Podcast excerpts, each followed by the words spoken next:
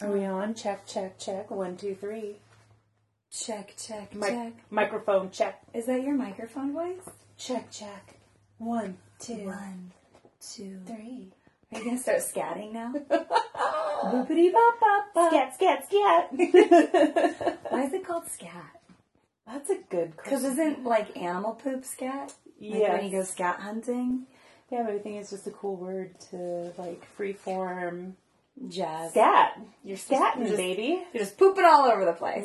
exactly. Gonna pick that shit right up. Pooping it out of your mouth. Mm-hmm. Pooping those words. Let it let it roll on out. Beepity boop. Okay. Hi, Hi. this is Sarah. I'm Tally.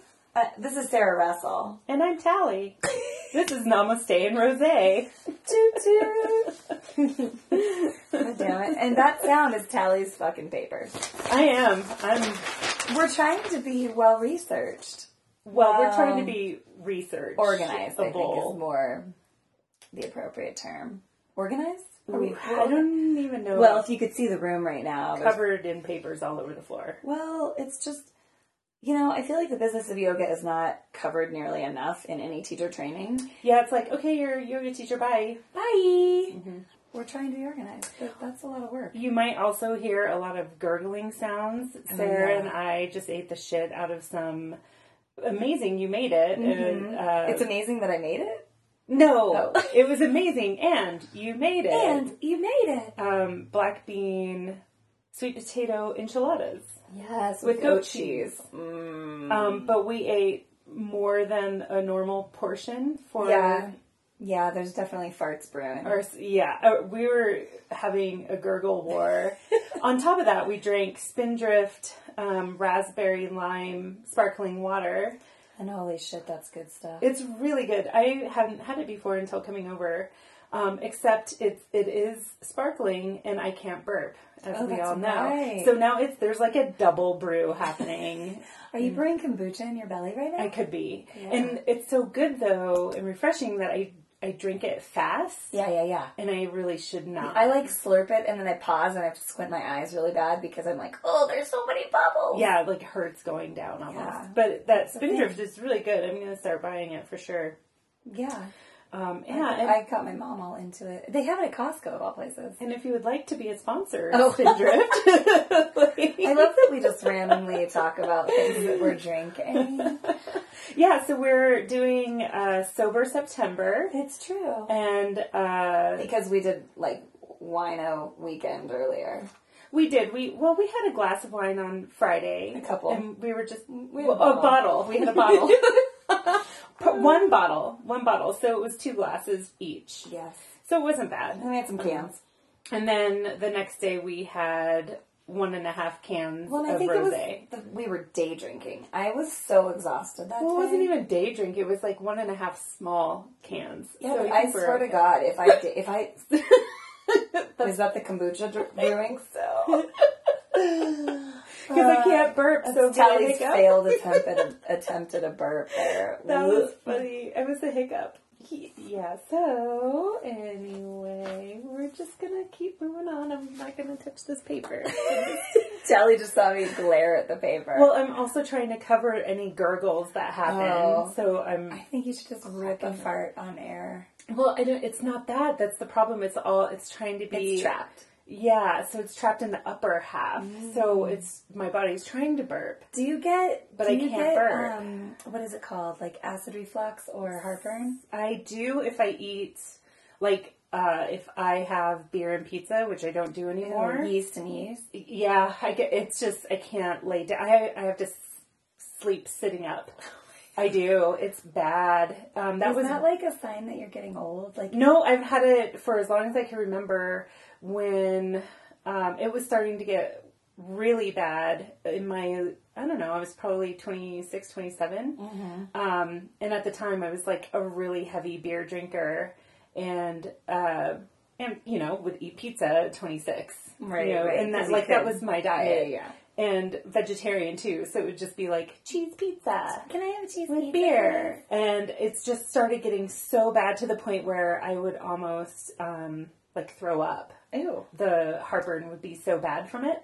So the, after that, it was like, okay, something has to give. I have to give something up. And at the time, I'm like, no way in hell, I'm giving up beer. So I became vegan. Wait, isn't beer not vegan technically? Uh, well, I guess it depends on which kind of beer, Oh, I thought you were saying which kind of vegan. or maybe which kind of vegan too. oh, I really want to do an episode on like the types of yoga people. Right, And then the we have to that are. assess like what which types we are. Well, I would still put myself in the beer and pizza camp, not in the Oh. wheatgrass camp, but in both. But if I uh-huh. had to be in either I one, I think you're in the essential oil camp. well, that okay, then that would also put me in like the wheatgrass camp. That puts you in like the new age hippie lady camp. That just that that does wheatgrass en- enemas. Ooh, And coffee enemas. enema? No, but I do know about them. So maybe I am in that camp. Oh, Maybe I am a see? wheatgrass And camp. Her like her physician is a naturopath. yeah, that's true. and she does have essential oils in there. Like, do you want to smell anything? Is there anything that you know is calling for you today? Then I'm on all these Chinese herbs for stress. You're all hopped up on herbs for stress. I am. Um, Well, weren't you weren't we talking about Aveda um, hand lotion the other day? We were like putting it on, and you're like, it all fucking smells the same. it does. It smells exactly the, anything. It's So very grounding and earthy. It, it doesn't time. smell bad. No, no, no. But their shampoo smells just like their lotion. That just smells just like their candle, and it'll say all these different right. All these different flavors. Yeah, and or like flavor. Uh, that's why I said types, Scent. sense, or um, titles of whatever it might be. Don't You know, it's got a title. yeah, types. Um, yeah, but it's all the same. So you're right. Maybe it is like some base carrier. Yeah, it's got to be like it's very earthy. I like it. I like it too. I just You know, I go through these phases with essential oil. Um, I am. I had lost my jasmine essential oil that we got in Bali, Oh yeah. and there's still like half a bottle left, and I, now I'm just bathing in it on a regular basis. Nice. And I so now it's like I just wear it so thick. People are like what? what? They can smell me come in like to a room. I feel from, like those are so they're so tropical in scent that you can really only wear it there. yeah, it's when I- totally weird here. yeah, when I brought it back, I was like, "Oh no, this does not smell right on me in this dry desert climate." Right. Well, it, it almost like it's more aromatic in a way. Yeah. Like, like there, it kind of blends in and like you know. because it smells like everything else around. Yeah, and so when you walk in, it's like, oh, that's just a lovelier smell inside. I wonder if we could use make our own reeds and just stick them in oh. there. Oh, Like that would be really. I bet that would be nice. And get that scent out in your room. Yeah, but not, and then it's just in that reed, so it's just kind of So, a. which camp did I say that you were in again? The hippie camp? You said the essential oil. Okay, the essential oils, and you want to, yeah, make some reeds. I never would have said that, but you know, what else? no, I like, I love DIY stuff. I'm like all about that kind of stuff. I but I don't. I'm not like say. creative enough to, to be like, oh, I should make some reeds. I don't even think I knew they were reeds. I would have been like wooden sticks. you know, I'll get some Sally Hansen like nail cuticle wooden sticks Yeah, and just shove them in my jar. that's pretty much it. Yeah, well, uh, head to Target after this, I guess. Yeah, really. Not a bad idea. What else do we have going on? We we got another request for merchandise, so I think it has to happen. Yeah, that's funny. We were talking about that. I was like, no. We Really, we I just really planted should- those people. And You like, might. I, you know what? When I saw that on Facebook this morning in our little dialogue area, I was like, Sarah, put No, her I up to this." swear to God, I didn't even know that girl, and she's amazing for asking. Yeah, that was funny. Um, so I was thinking actually, uh, any kooky things that we've said on here would be funny to put on a shirt. We don't say kooky things. We're so professional, We never do. We're not Right. funny. right? What was the word? That, I don't even remember. You said the wrong word for something. I keep day. saying echo instead of eco. Oh, echo friendly. Yeah, but you can't really write that on a shirt. I guess No. it would be E C H O. Yeah, Eco friendly. but then people. Ooh, but not not that, that wouldn't be right. that would be not okay for a woman to walk around. No. I don't know. Oh yeah. uh, I don't know. We'll have to think of it, or if anybody can think of anything. I, maybe we're just funnier than we, or not as funny as we think. Maybe we're as funny as we think we Maybe are. Maybe we are. If you guys could see Tally's hair right now, can It's I just flopping. take a picture of your hat? Of your hair. My your hat. My hair hat. your hair hat. I am. I'm gonna. I'm gonna take a photo. There we go. Yes, I love it. That's going up for sure. Look, I Listen. slept in this Oh yeah, I Head of believe it. hair. It looks like it. and I was like, hey, it's still fine. It's fine. I, I might mean, as well go what time public. is it now? Two Um, o'clock in the it's at- afternoon? it's only 1.31. You're good. You're good. okay. Hey, what camp are you in? I don't know. What camp am I in? You know, Angie, as um, when we met, we met actually on my 30th birthday at a cycling conference. and we could not be more different, right? She's the beautiful blonde hair, blue eyes, always done up, um, not a Yeah, she tattoo. like pretty much wears makeup while she's. Yeah, she wakes up with makeup on. I don't Yeah. understand it, and she looks flawless. Is it tattooed on her? no, she's just she's I mean, just because- a gorgeous lady. She was in our cycling Yeah. training thing, I think, right? Yeah, And she, perfect face and makeup. Yeah. perfect hair.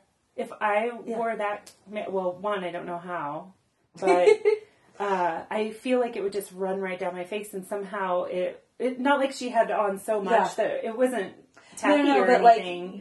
How did you You're know, not I'm not trying- tacky, I'm not. Try- I'm not. Yeah, I was trying to clarify. Like, whoa, that's so much makeup. Yeah, no, it wasn't she like that. Yeah, but she looks done up and she's beautiful. And but you know, we shared a, a hotel she room. didn't sweat. No, Like it didn't sweat off. yeah, her. it's crazy. She just It kind of would was be- glowing. I feel like I would again. I'll make an Alice Cooper reference. It would be like down my face.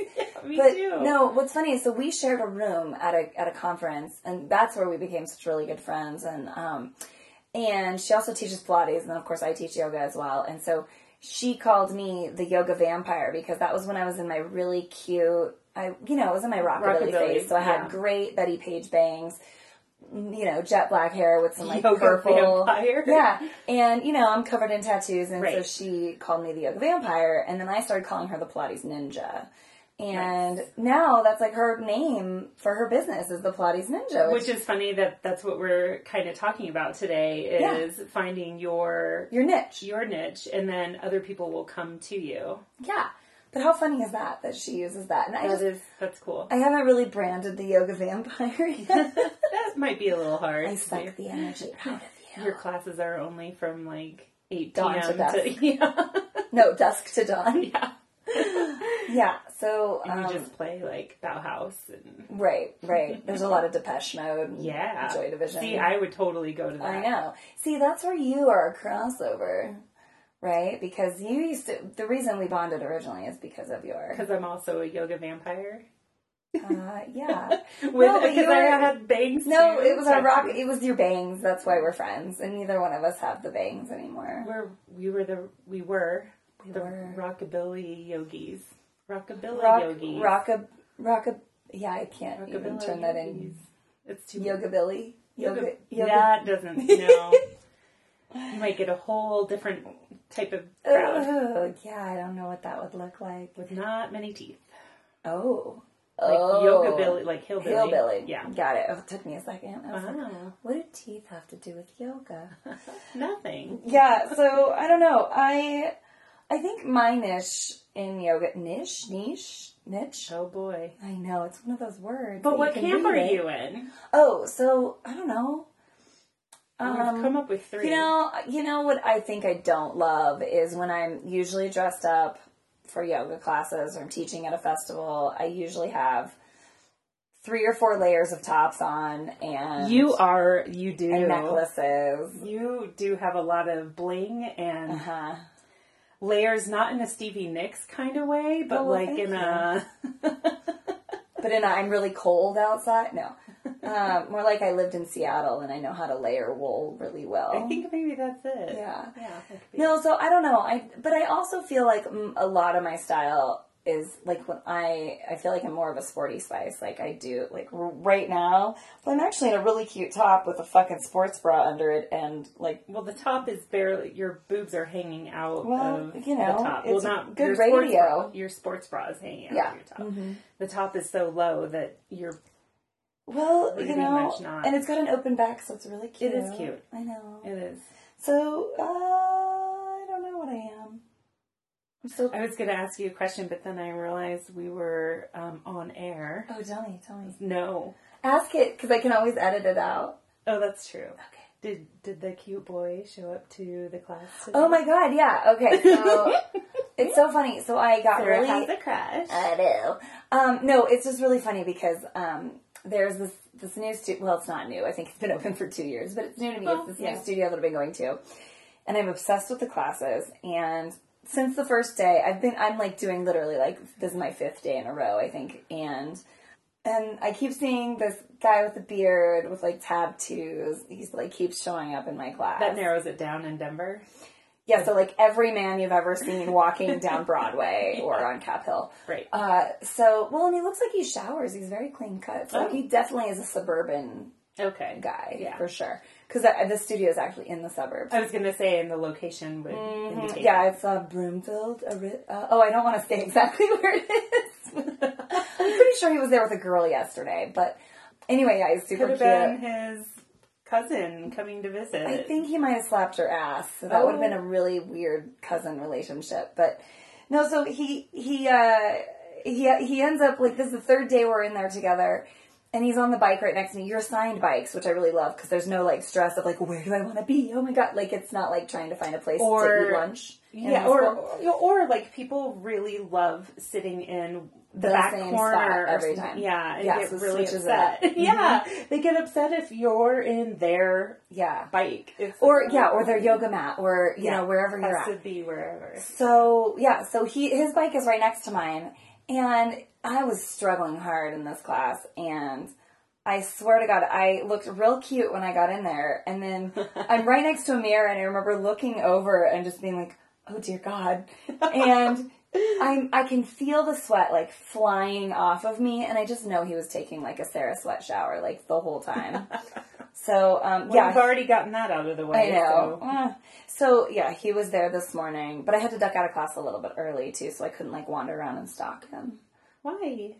Um, I just needed to get some stuff done here, so I left. Um, the class is split up, and so I told the instructor ahead of time, which you should always do. Don't ever just walk Yes, out of the class. please do that because if you walk out, we don't know if you're. We just think you're an asshole.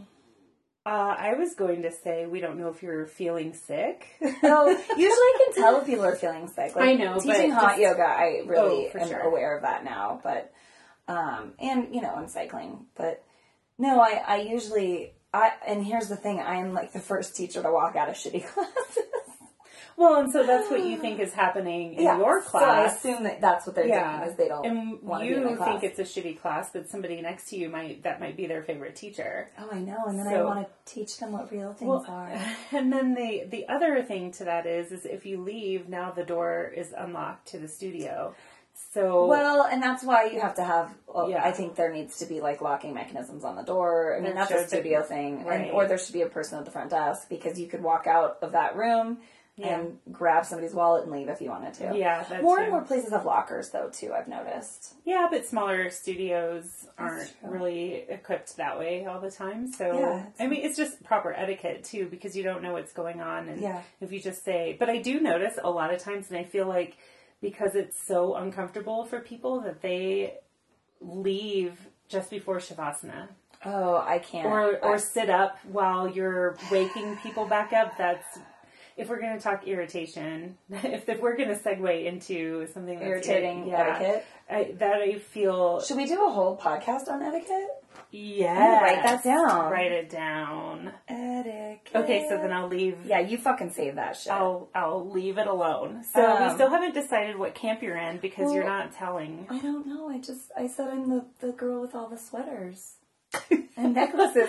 But like, is what kind of yoga? is So like, you have like the woo woo hippie. I type- do bring I do bring essential oils in my class. I do like I make fun of you, but I really do all that stuff. See, and I I don't. I'm very like commanding and demanding in my classes too. Like We I know that, and it's not just in your classes. So it's just I have a lot of um yeah, I bring a lot of masculine tendencies, like the power side of my assertiveness is on Mm-hmm. is present. So yeah, I don't know. I uh I think the older I get and the longer I've been teaching, um, the less bullshit I'm willing to put up with as a teacher. Mm-hmm. So maybe more like a no nonsense teacher. Like I won't let you chaturanga if that is not in the practice at that moment. You know, like if I'm telling people to move from a plank to an upward dog and you throw a fucking chaturanga in there, I'm going to be venomous towards you.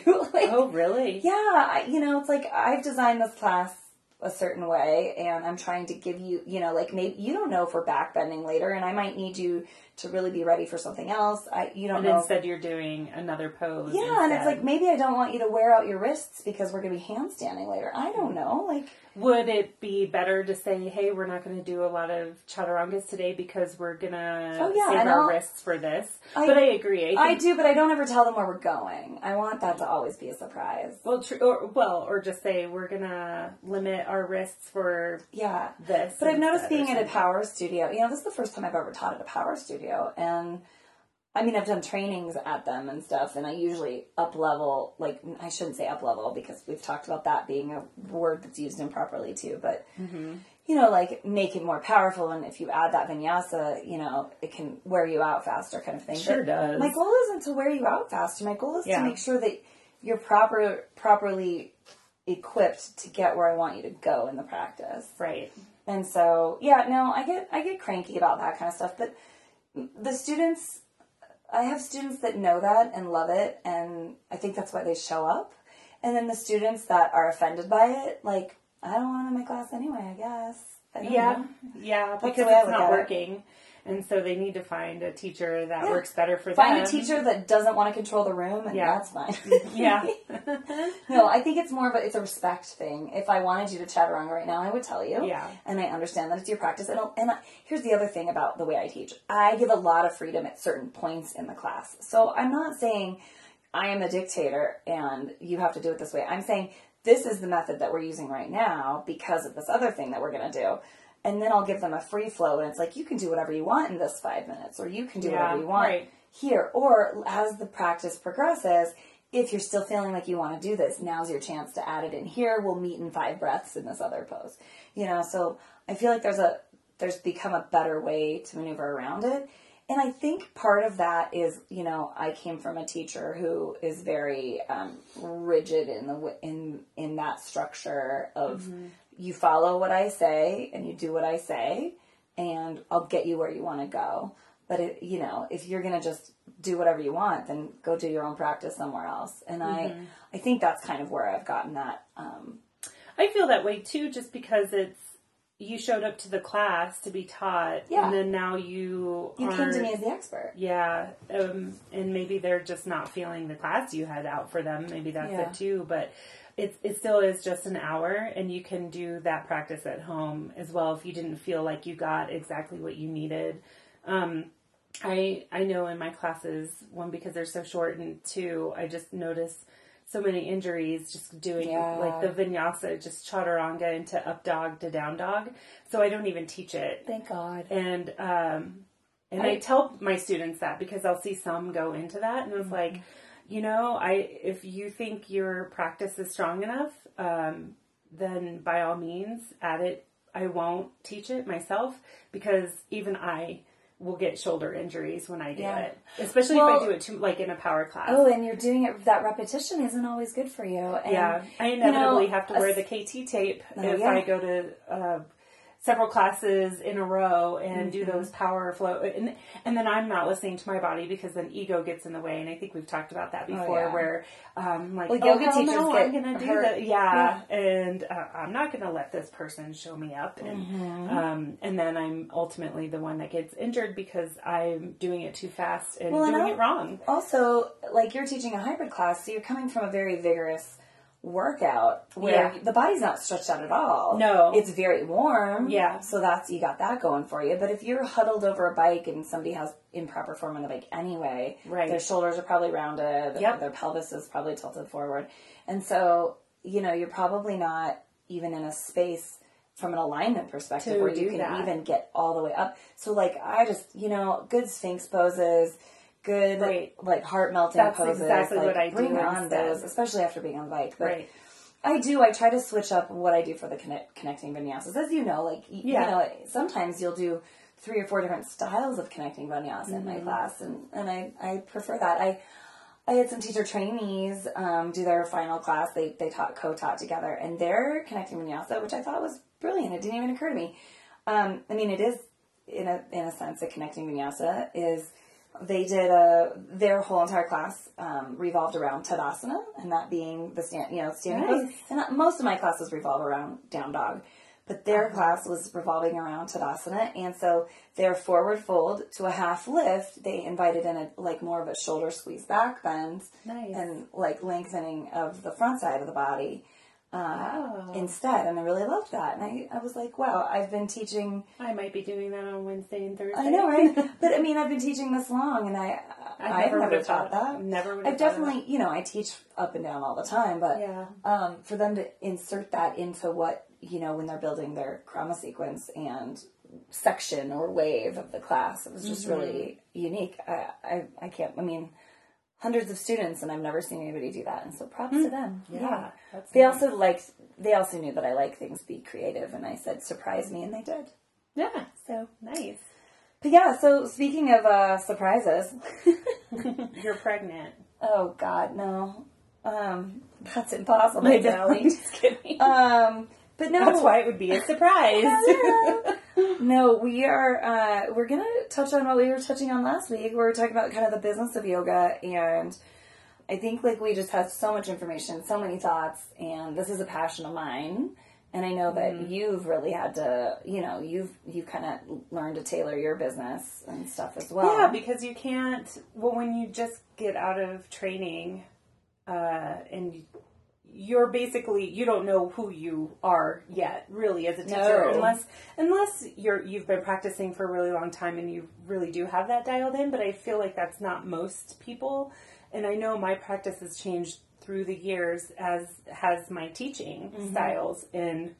I, I feel like that is so important to figure out who you are because you may have taken this training uh, because it's the studio you go to or you like that teacher, but that's not necessarily how you teach. So you can't really market yourself like they do because you're actually not really teaching that same way. yeah, Um, and so it's something to really think about and uh, learn about yourself on who you are as a teacher and who you're inviting into your class or studio. If you're a studio owner, are you more vampire punk rock rockabilly yoga studio like yours, or was it? Is it more of a woo woo? right. But you still brought in the spiritual side of things too. But I let I'm like I call it like the gateway drug. Like it's the the spiritual side. It's like I have it and I'm gonna bring it myself. Yeah. But I'm not gonna vomit it all over you in class. I'm gonna I'm gonna let you think uh, on your own. And if Yeah. if you come up to me afterwards and you need resources or a guide or hey, when you said this one thing, what did you mean by that? Because I slide in all, like dharma and all of that yeah. over and over again. But unless you're listening and paying attention, it, it just depends on how deep you want to go. You know, I, I know some teachers don't theme at all, and I think it's totally absurd because, you know, we're all on a mission. If we're just all just moving and breathing together, that, you know, I don't feel like we're accomplishing as much as if we're trying to actually, like, you know, consciously heal ourselves, heal the planet. Yeah. And whether you do that through a, you know, quote unquote God or not, that's uh, that's up to you as a student. I know that I would have been very uncomfortable with any kind of like conversation about uh, Ganesh or Hanuman or you know any kind of Murti in my very first few yoga classes. I would have been totally uncomfortable by it. Um, curious, yes, but I would have been like, why? Is, I just want to, you know, because I was there for the workout or whatever. at Right, first. that's true. Mhm. Yeah. I don't even remember what we were talking about. But uh, I Uh, mean, marketing today, Well, yeah. So we talked a little one. bit about marketing, but I think today what we really wanted to talk about is like how do we actually make a living as a yoga teacher, right? Mm-hmm. And you know, it's funny because as I've been as a studio owner and as a student and a teacher, and uh, you know, there's a there's a, a line that we have to walk. Like, how do you how do you make a living in a spiritual practice? And a lot of people just think that yoga classes should be free, right? Right. And do you remember one of the one things that I tried really hard to ingrain in everyone about teaching free classes? Um, I I remember you said don't ever teach a free class. That's it. Yeah. Yeah. I mean, here or even um, a week free at Yeah. a studio. Oh, God, you no. say at least do like thirty dollars or or like fifteen dollars for two weeks, like a dollar a day at Yeah. least, or something that'll. There, you're doing energy and money are the same thing. There's an energy exchange. I'm giving you my energy and the knowledge that I've gleaned over my years of teaching, and you know, like I need something for that. And I've I've been doing a lot of reading on like whether or not you should be able to charge for a spiritual practice. I mean, technically, you could look at it um, like from Reiki. What's the what, what do we learn in Reiki training is that it's everywhere. It should be accessible to all, right? yeah. Um, but that doesn't just because it should be accessible to all and it's everywhere that energy it doesn't mean that you don't have to pay to learn how to harness it Right. And i think that's the big different you know differentiation. It's like you can go for a hike and sit in nature and feel the presence of god and the spiritual wellness inside you and breathe and sit on a rock right? Mm-hmm. and you know that's shit that you and i do all the time. But when it comes to um, well i want to harness this energy a little bit more so i'm going to show up to a yoga class um, or show up to a private session or do a teacher training i'm going to have to pay for that knowledge because all the knowledge is there you can feel it um, you know in your body you can breathe it you can sit there and, and feel the presence of the spiritual practice um, and you can even like go home, watch some free videos on YouTube, right? Which are fantastic. I love that it's so available. But eventually, you're going to want to grow. And in order for you to grow, you're going to have to put some time and energy in. And that means that you have to go to somebody who's put in more time and energy than Right, you. right. And that that time is money. That education that they received is money.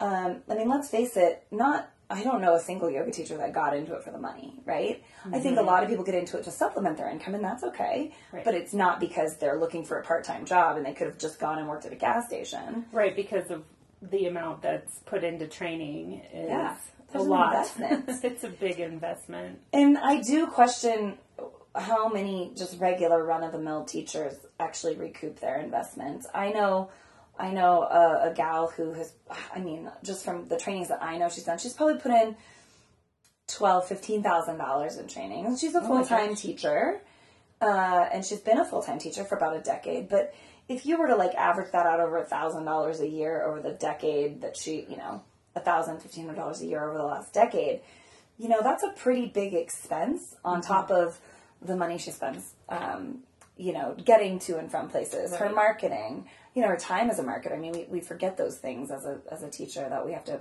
you know, our, our time is money and it's, it's precious. So knowing that, that there's an energy exchange, I think is really important. So, I mean, I guess the, the main question that we're trying to ask, ask today is um, how do we make a living in a spiritual practice?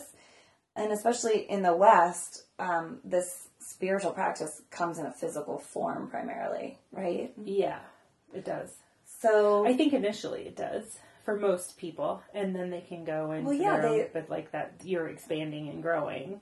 But I think initially out here it's a physical. yeah. Well, and I'm seeing more meditation studios starting to pop up now. Yeah, But that being said, you're still going to a physical place. So somebody's paying rent on that space. Right. So you're, you know, you got to keep the lights on. You got to pay rent, Right. And and you're learning. I mean, I, um, you know, I know someone right now who's really working on learning to breathe better and meditate and get that as a part of his daily practice. And you know, I think we as practitioners who've been doing it for a long time take that for granted. I know that I do.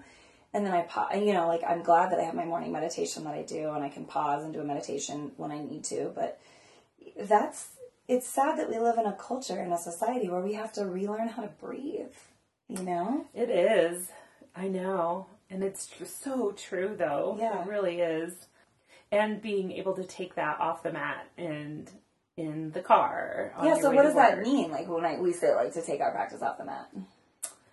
Um, well, I think in that instance, even just something as basic as breathing, because we're pressed for time. Somebody's making us annoyed in front of us and things like that. So if you just take that moment to really breathe, breathe Yeah. deeper than you were before, one, you're not thinking about the idiot in front of you anymore. Right. And you're sending that receptor to the brain to calm down because it's really not worth getting angry or upset over and then now now your stress level is elevated before you even get to work and then now you're Right. at work and your stress is getting just piling on and then you're that guy. yeah, and so it's like, well, if you just take that moment to breathe and relax, then that right there is just changing your whole perspective of the day, or Yeah. even just switching that perspective and instead of calling the car in front of you an idiot, just saying, okay, well, maybe they're not paying attention. That's Yeah. not on me. I'm paying attention You know, to them, or you something. know, it's funny. This is off topic, but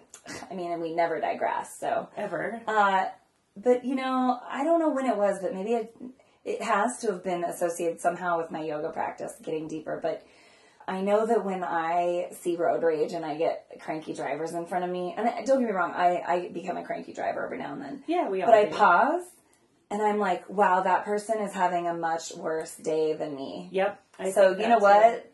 Take that spot in line. Yeah. Flip me off. Drive erratically around me, and you know, hopefully everyone else is going to recognize that you're having a shitty day too, and will get out of your way right now. But I And that I hope a cop pulls you over soon. karma. no, but I uh, I really started looking at it that way, and it changed my whole perspective. And I, I'm I can only say that it probably had to do with my yoga practice. I I would agree with that too because otherwise I would you know flip them off back or Right. something like that. I'm like what or slow way down or slam on the brakes or something like that. And Right. now it's Try to like, control the situation. uh-huh. Yeah. And now it's you know what you're clearly more in a hurry than I am. You you're a jerk. Yeah. You can go on ahead and whatever. and now I'm farther away from your shitty energy. Yeah, It's great. But then you never know. Like maybe they are they're trying to go to the hospital and they're you know or something you have Maybe no their idea. wife's having a baby in the back seat. yeah and they're, they're fucking know. frantic. So Yeah. it's like you also have to think of that. You know, if their brother got into an accident and you're racing to the um, Mm-hmm. Yeah, you can't assume anything. Yeah. I mean, more than likely, people are just jerks and trying to get there faster, but Right, like the ones when there's like a merging lane and they like get all oh. the way to the front and you're like, come on, people. Well, I've actually heard there's an article where it's called the zipper method, and you are supposed to do that, and it actually is supposed to speed up traffic more hmm. if you if everybody does split up and go into that other lane that's about to close. But then the rule is is every other person should be going, and then that's where like that. yeah, I mean that's the courtesy of it, and then traffic would smooth uh, and, and go faster. But everybody gets over because that's the polite thing to do to already be there, and then we all think they're jerks going in the front of the line. But technically, Well, but there's also the time when like there's a bunch of jerks doing that, and then you're in that lane, and they're just you're sitting there, and like Because everybody's letting them go. Yeah, because well, you don't have a choice because they're just coming in so fast. Right. They're nosing in, and I, yeah, there's that too. We also have a traffic podcast. it's called I twenty five and seventy. Oh my gosh. Uh, no. Tell me about it. Uh, so yeah, I guess what what I kind of want to do. I was trying to be really organized in my thoughts with this because I know I'm all over the map and I don't have my teacher training materials in front of me. But and I noticed you started making more arrows. yeah, I drew lots of arrows because I want to make sure all of it's on there. Uh, so uh, one of the questions that you'd asked when we were talking about this was how much we should make as yoga teachers. We were talking about the energy of money earlier, so I kind of want to back up for a Yeah, second. for sure. So what I know that you did privates for a while. What were you? So I was really just teaching friends, and Okay. so I didn't really uh, charge them a whole lot. I want to say it was like forty dollars. It was two of them, a married couple, and so it was twenty bucks per person. Yeah, Um, but they bought a package, right? They were with you on a regular basis. Yes. And so it was like a weekly, every other week kind of thing. Um, there was one time I showed up and they forgot that it was my Wednesday to come over. It was like Wednesday mornings or something like that. And um, they were on their way to go skiing and she just handed me money and said, I'm so sorry, we're on our way skiing. Here you go. Thank you for, you know, showing up and stuff. And I was like, I don't want to take your money. And, no, no, no, no, take it, take it. Right. Well, you 'Cause could this was carve our that fault. time out. yeah. Right. And um, so otherwise, I had some other people interested Um, but one guy, he, I didn't feel comfortable uh, going to his house. And that's the other thing, like that I think we should also talk about is: Do you go to a stranger's house, or Right. is it safer? I mean, are you any safer going to a studio if it's still just you two? I mean, you could still get slaughtered in, in the studio. God, I love where you go with Um, this. But that's exactly what I think of all the time. Um, but it's he made me feel very uncomfortable. Um, he had money, uh, and he didn't want me to. I was going to charge him. I, I want to say it was like seventy five for him and his wife, who I felt I'm not sure existed. Oh, And so I said, you know, it's like, okay, 50 for you if your wife wants to join 75. Because I wanted, I, I knew that he had money and, um, not, not saying that, but almost like a sliding scale, really. And that he was interested in starting a practice. And now I'm going to Evergreen, which is a little Oh, bit farther yeah. into the woods and at their house. And, um, and then he would, well, I don't know, that seems expensive. And it's like, well, it's actually not. And, I'm thinking, God, you only offered it for to do it for fifty Exactly. dollars, Right. And it's like, well, it's actually really not. Uh, but, you know, I also have to drive. It's gas money too. Right. It's, there's a lot going on than just me showing up. And, uh, so, and then he would text me and just as, just before I'm going and I'm not feeling very comfortable, um, oh we i can't make it today. Can you can we do it at like one or two o'clock on sunday afternoons? And i'm like no. I, no sorry. I mean i would love the money but it needs to be my time not Right. your time we have i mean i Like get that mutually too. agreed upon time. yeah and it was supposed to be like more like 9 or 10 a.m so i can have the rest of the day and Mm-hmm. Yeah, that cu- that totally ruins your one day. o'clock is right in the middle. So no thanks. I don't. That's not my my time is not free at that Yeah. time, and that isn't what we agreed on. And so I just at at that point I was like, you know what? I'm so I just ended up ignoring anything else he sent, which didn't take long. It was like two more texts. Hey, you you think you can do it this weekend? And it's like, no, I'm busy this weekend.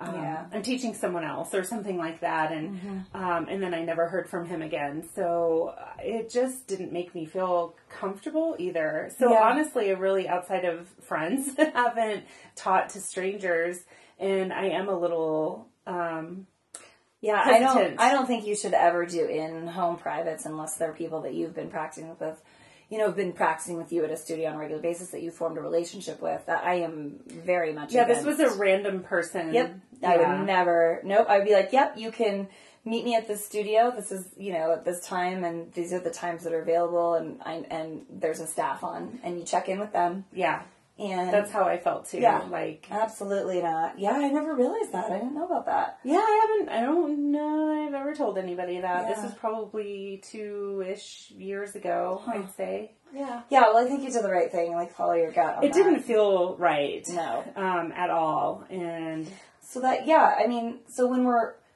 well, back to the money side of things, though. Um, so you think that was too? I don't think. I think that because some people will charge two hundred dollars for. Well, it depends on what you're doing, session. and it depends on how pompous you are. Um, no, Yeah. Yeah. I'm not a huge fan of teaching privates. I don't like teaching privates for.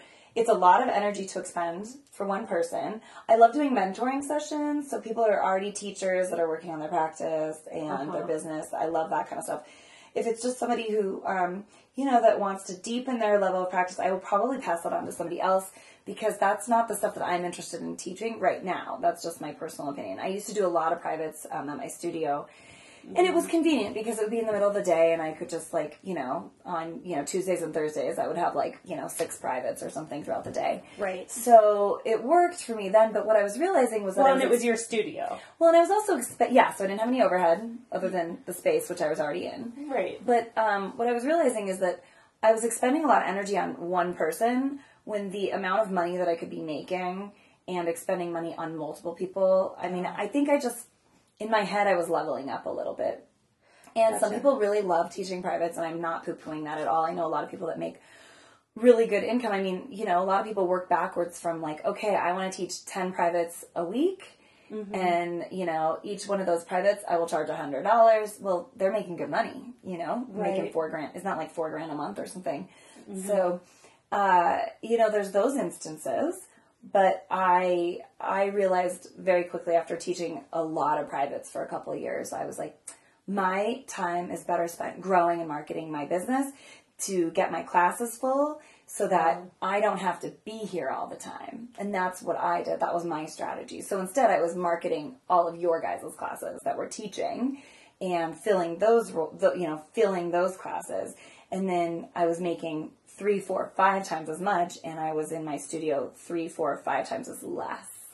That's interesting because Yeah. then that makes me wonder. So then, not saying it in a mean way, but like, okay, well then you're just thinking about money because it's a business instead of helping people try to well, that's yoga. interesting because you gotta, without a doubt, like don't don't misunderstand me. Like I love teaching yoga. Well, and but if I'm gonna what make my living, think, yeah, exactly. too. If I'm gonna make my living, I'd like to do it in a conscious manner, whether it's teaching efficient. yoga or working with an eco-friendly product.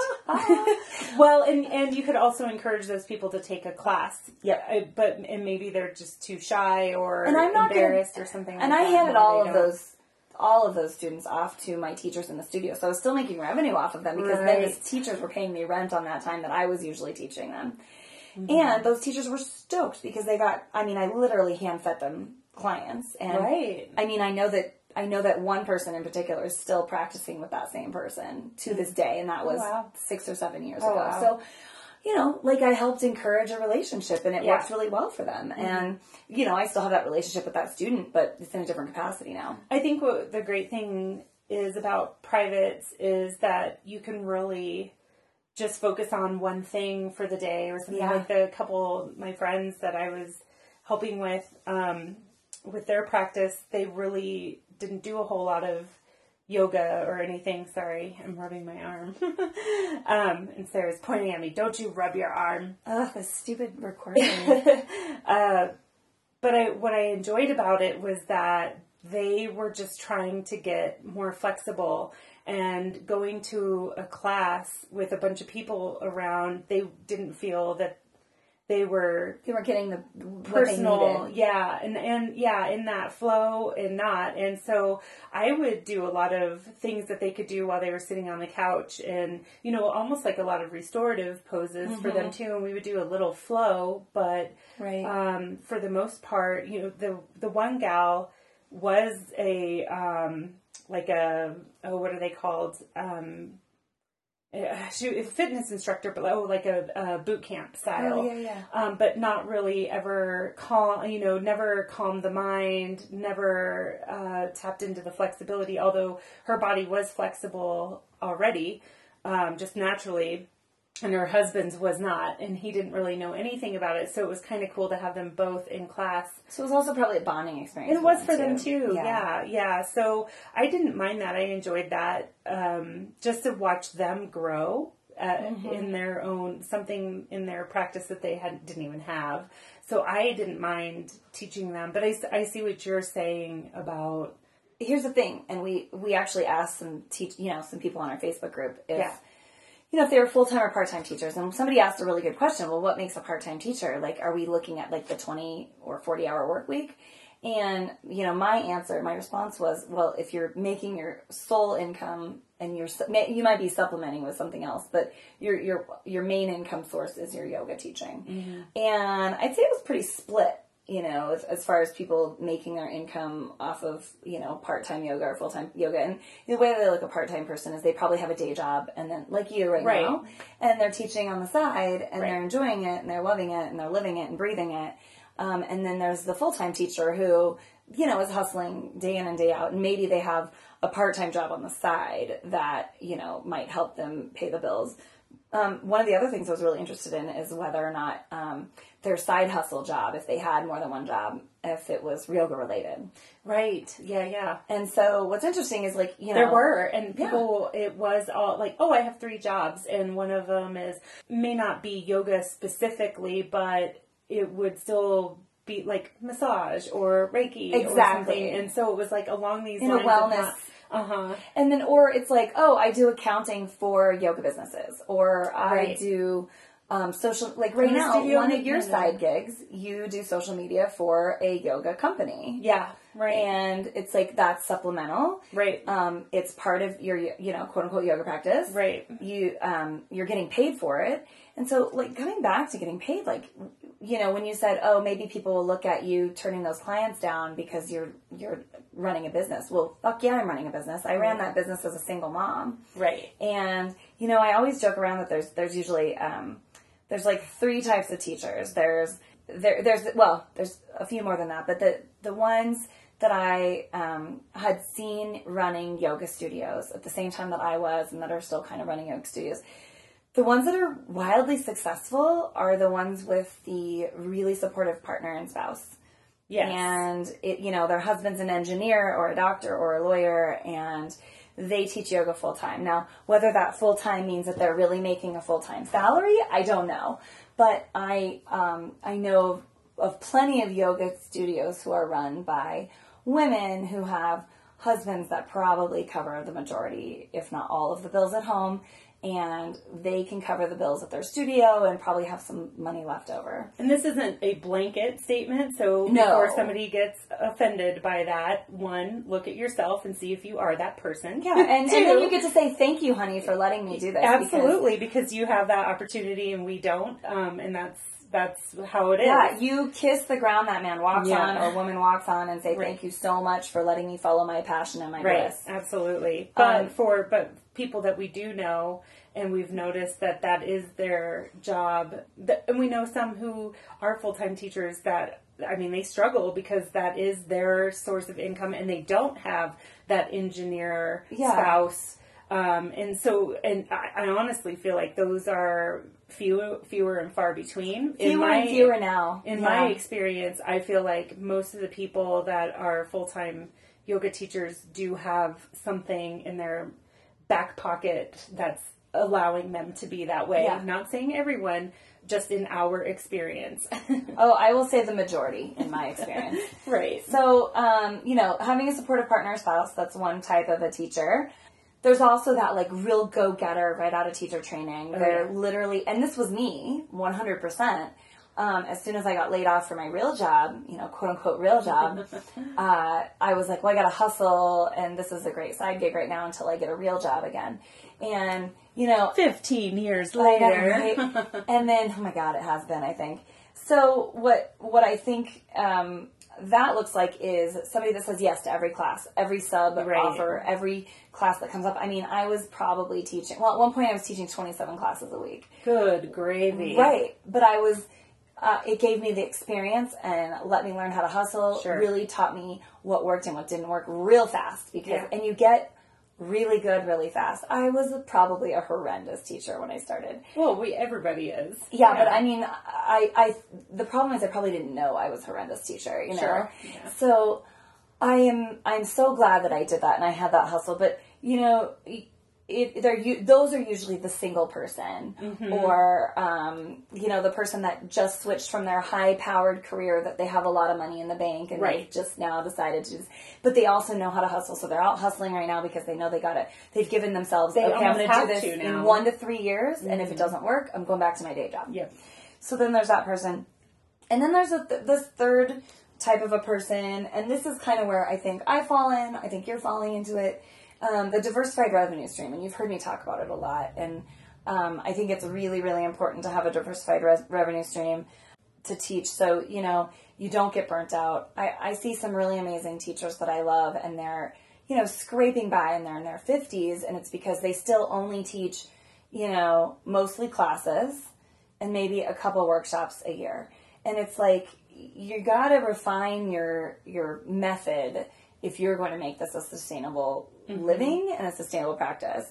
So when you have those multiple revenue streams, you know, I obviously decided to scale up to a studio at one point, but like right now, if we look at this, we've got we're both we both teach on a regular basis. Mm-hmm. You have a side gig that completely 100% you found through yoga. It's a yoga product company that you do so that you help with social media, Yeah. right?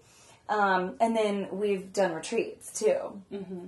and then we have a podcast. Okay, so I'm in the same boat. I do retreats. I teach I lead trainings. I do tra- a lot of travel teaching, and I have the podcast. Right, mm-hmm. so that's a diversified source. The other stuff that I have is like a, a passive income. I've got articles online that have click. You know, I get paid per click. Yoga classes online or fitness classes online that you know when people watch them, I get paid royalties on. And those are the kinds of things I'm right now working on a few courses, online courses to supplement my yoga teacher training stuff. And that's where you got to get smarter with your time because if I can do one thing one time instead of doing that one thing 10 times and make the same amount of money, like I got to do it. Like I, you know, I'm I'm almost 40. I'm tired. I have a teenager. Like, Right. I'm a single mom. Like I want I want to make sure that I still have that time and energy for my kid and that's been the goal with me being a yoga teacher and owning a studio and having a yoga business this whole time is 100% of all of my efforts. When I gave it my all when my kid was at his dad's I lived and breathed and was at that studio you know 20 hours a day. And when my kid wasn't at his dad's my kid and I were at that studio Yeah, at least remember that. 12 hours a day Oh, for sure. yeah, and so I mean, my kid has grown up in a yoga studio, and he's really, you know, he's very sweet about it, and he says he's grateful about it. Um, I know that when he was coming to early morning six a.m. classes with me, and I was carrying him into the studio and tucking him into the changing room, you know, I'm sure he didn't like that, but you know, you got to hustle, you got to do what do what you do, but. Uh, some other options for diversified um, income would be, you know, obviously teaching classes, workshops, trainings, festivals, pop-up events, and those are the ones like the goat yoga and brewery yoga and the things that we've talked about. Mm-hmm. You were talking about privates, doing private classes. Yeah. That works for a lot of people. I'm done. What do you think about donation? Or do you have a section for that? Yeah, well, we'll get into that. Okay. Let's let's get through the diversified perfect. income first.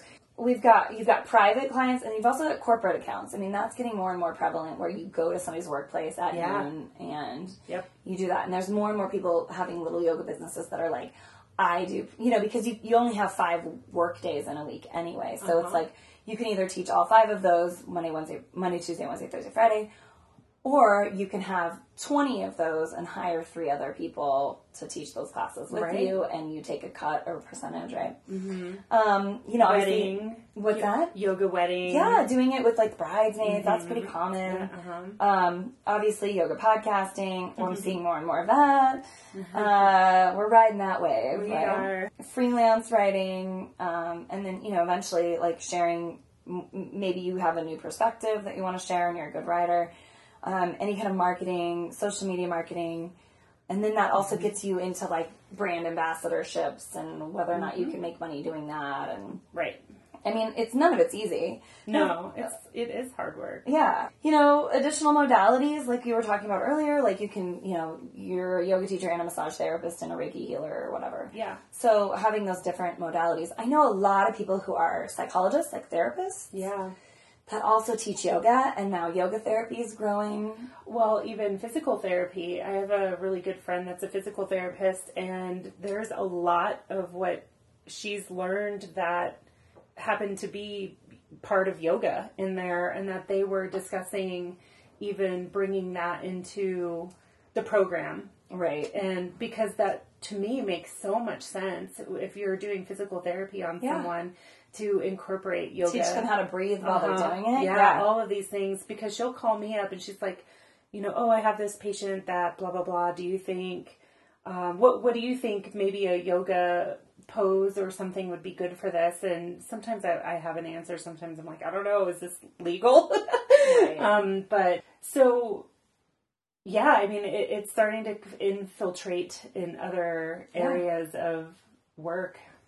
Yeah, no, and I, I, I appreciate it. I think it's only going to help. I, I like the idea of the pie getting bigger. Yeah, rather than oh my god it's so oversaturated well if it's oversaturated find your niche like what is it like you really jive on um, restorative yoga and you're doing Mm-hmm. a lot of that like that helps and then you also have the certifications in cycling so you're doing the yoga and cycling combination classes I mean, I think that those are really great because more and more people are going towards the heavy, hardcore, like power vinyasa, and they're forgetting about the other, like the slowing down part. right. I mean, maybe I'm just generalizing again, but No, I, I, I feel like I see that. Yeah. And when I start talking about slowing down and appreciating your body right now and taking Mm-hmm. these deep breaths, and this is why we're doing it, this is also, this is part of yoga too. It's not just the movements and think about what you're doing when you're moving, Right. not just move.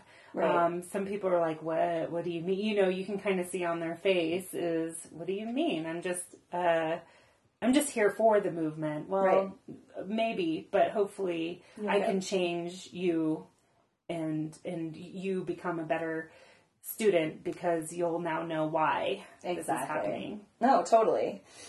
And I mean, what else? We've got online courses, we've got retreats, we've got, you know, you could even become, maybe you've decided that there's a retail product. There's a retail product that I would love to quote unquote invent. And I just, you know, I, it's been in my, my head toggling around for about three or four, well, probably like five or six years. And I haven't, I can't say what Yeah, it is. don't say it. But uh, you know, like maybe maybe that's eventually where I go. Like go to into product marketing, um, and then you know, the other thing that you have to really recognize is you're not just a yoga teacher. You're you're into customer service. Mm-hmm. I just totally I have an itch on You're- my you're nose. picking your nose I know right now. it's really bad.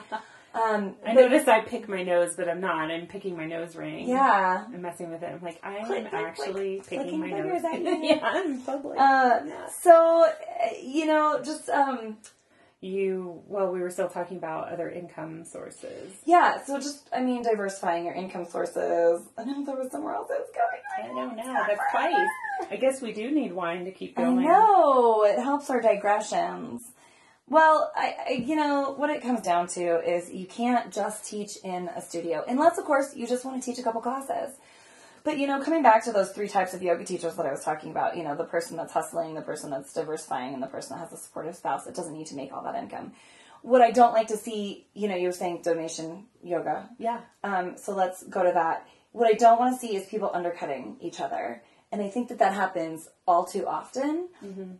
Is I see it with retreats all the time. I know one in particular. Her husband um, covers all their expenses, and she travels the world and teaches r- retreats. And again, God bless her, and lucky for her that she has that.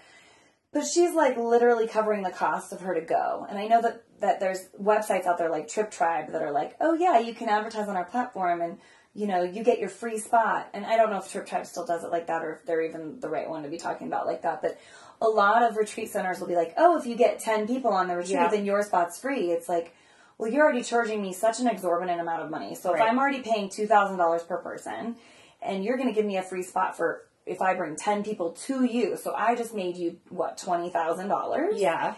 And you're going to give me a two thousand dollar room, Right. quote unquote, right? Right. But I'm actually the one leading the entire training And working so and- I'm not really getting a free vacation. You know, they they call it a free vacation. Right. Anybody that's done a retreat knows it's goddamn Not. adult daycare. It is. It's hard. work. And and I love it, but I, you know, it's hard work. It's not just how exhausted are we after a Oh, retreat? Big time. Yeah, I mean, it was to the point where even though I loved everybody on it, the day that it ended, it was like, okay, bye. You guys Yeah. need to get the fuck out. Yeah, and it's funny because people like, "What are you guys doing?" Yeah, we're like, we're "Not talking to you Yeah, guys. we're, like, we're, we're done not in with charge you. anymore." Yeah, you can go wherever you want. Well, I don't know where to go. Well, you've had two weeks to figure it out. right, right, right. You know the area. Yeah. yeah. I'll get you to the bus I mean, station. it wasn't quite like that because I No. do feel like if people do want to stay and travel, sure, we can help them. Do we want you to tag, along? No. Oh well, that sounds not. really fun. I'll go with you. Yeah. Yeah, but this is my time now. Right. Like I'm not hurting cats anymore. Yeah. So yeah, I mean that kind of stuff happens, and you know, again, that's like, are you are you charging for your time? So undercutting, undercutting someone if it's a retreat, if it's a class, you know, it's like I can't tell you how many times. So I I generally charge about seventy five dollars when I do a private lesson, and I like I, mm-hmm. as I said, I don't do them anymore. But I, I you know very rarely I will be like, yeah, okay. So I then I get somebody that says, oh well, this person will do it for sixty. Well then go do do it with that person. Great. Cool. Yeah. What are their credentials? What are their what's their experience? Because Right. I'm bringing the knowledge that I have, and I've been somebody that you've enjoyed practicing with, and I and you've told me what it is you want to work on, and I know what I can do for you. And this isn't a barter system. Nope, this is not, not. Yeah, this is not me trying to get karma points right now. If it is, if it's for my kids' school and they're like, "Can you donate some yoga sessions?" Or you know, there was a museum um, in Montana that I donated yoga sessions to. Right. You know, That's yes, that's me. That's me saying, I want to donate this for this cause. Yeah. And, uh, and the money that you spend, whether it's $10 or $150, goes to this school or this museum or this organization or saves the whales or kills turtles. I don't know. Kills turtles, save the whales, kills turtles. Ah, Yeah. interesting you say that since you are Mm, fearful of turtles. Turtles are terrible people. Whatever. Uh, Terrible people. no, so that's that's when I decide. But then I'm in charge. It's not Yeah. like you know. I've I've also been to studios where it's like, oh, everybody has to teach the donation class. Well, that's great, but you have to pay me for that donation class. Uh, you know, as a studio owner, and that's what I did at my studios. We everybody had, you know, we had, I think we had like forty teachers, and it was like Right. everybody has to teach a studio class. Even at the multiple studios, that left it so that people were only teaching like three a year. Okay, so you had to pick three, and you had to pick the days. So it's like you had three classes you had to teach on a Sunday at noon. You know, at a Donation. donation. Okay. But guess what? I still paid you your rate. Oh, You know what I Oh, mean? but the donation, everything from the actual class went towards whatever.